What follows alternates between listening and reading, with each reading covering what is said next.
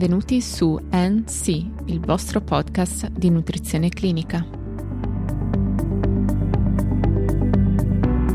Oggi parleremo delle malattie infiammatorie croniche intestinali nella fase di cronicità di malattia e lo faremo basandoci sulle linee guida ESPEN sull'argomento pubblicate nel 2017. Andremo così a concludere questo percorso in cui si è parlato dell'approccio nutrizionale alle malattie infiammatorie croniche intestinali. Le linee guida suggeriscono in tutti i pazienti con MICI in remissione di programmare un counseling dietetico come parte integrante dell'approccio multidisciplinare per migliorare la terapia nutrizionale ed evitare la malnutrizione e le complicanze correlate alla malnutrizione. Invece, durante la fase di remissione delle mici non è necessario suggerire alcuna dieta specifica e quindi anche le diete ad alto contenuto di fibra non specifiche non dovrebbero essere normalmente raccomandate per il mantenimento della fase di remissione delle mici. I pazienti con mici remissione dovrebbero seguire una dieta standard, eventualmente con il supporto di ONS, integratori nutrizionali orali, ponendo attenzione allo screening nutrizionale e a un supporto nutrizionale generico ove necessario. Nell'ambito delle possibili supplementazioni si fa riferimento agli omega 3, ai probiotici e alla vitamina B12. Nello specifico la supplementazione con acidi grassi omega 3 non dovrebbe essere consigliata per favorire la fase di remissione. La terapia con probiotici dovrebbe essere considerata per il mantenimento della remissione nella rettocolite ulcerosa. La terapia con probiotici dovrebbe essere considerata per il mantenimento della remissione nella rettocolite ulcerosa mentre non dovrebbe essere utilizzata per il mantenimento della remissione della malattia di Crohn. Inoltre i pazienti colectomizzati dovrebbero essere trattati con formulazioni di probiotici in caso di fallimento della terapia antibiotica.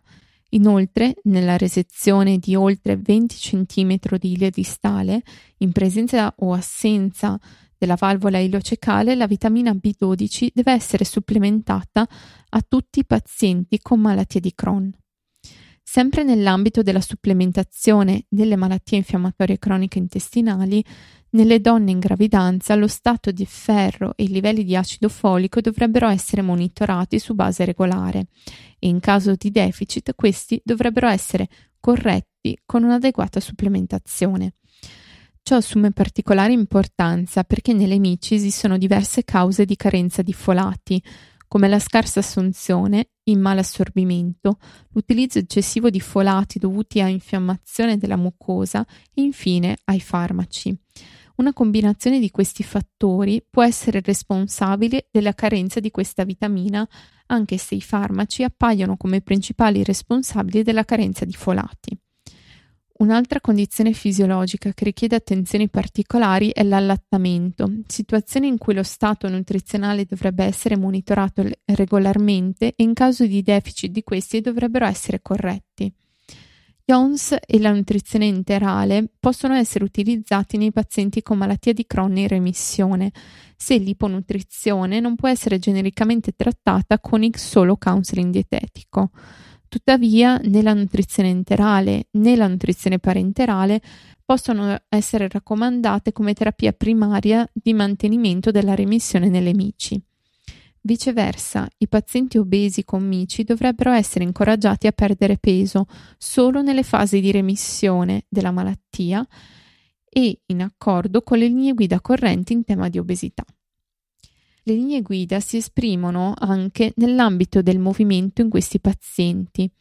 Va consigliato l'allenamento di natura aerobica e in quelli con massa o performance muscolare ridotta dovrebbero essere raccomandati allenamenti personalizzati.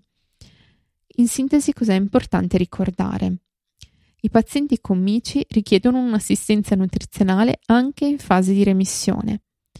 Le possibili supplementazioni nelle mici sono relative a omega 3, probiotici, vitamina B12 ove carenti.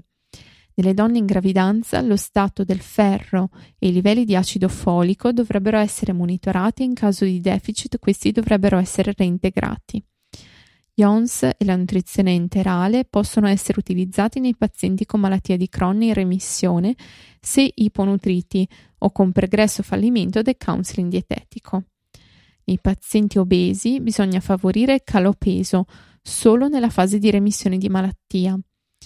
In questi pazienti è consigliata l'attività fisica aerobica.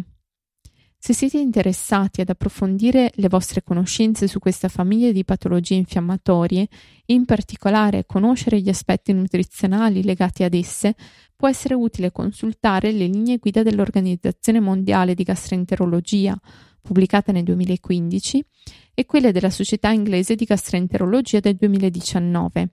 Entrambe sono disponibili nelle note della puntata. Per oggi è tutto, vi do appuntamento alla prossima puntata. Ricordo che nelle note della puntata sono disponibili le fonti citate.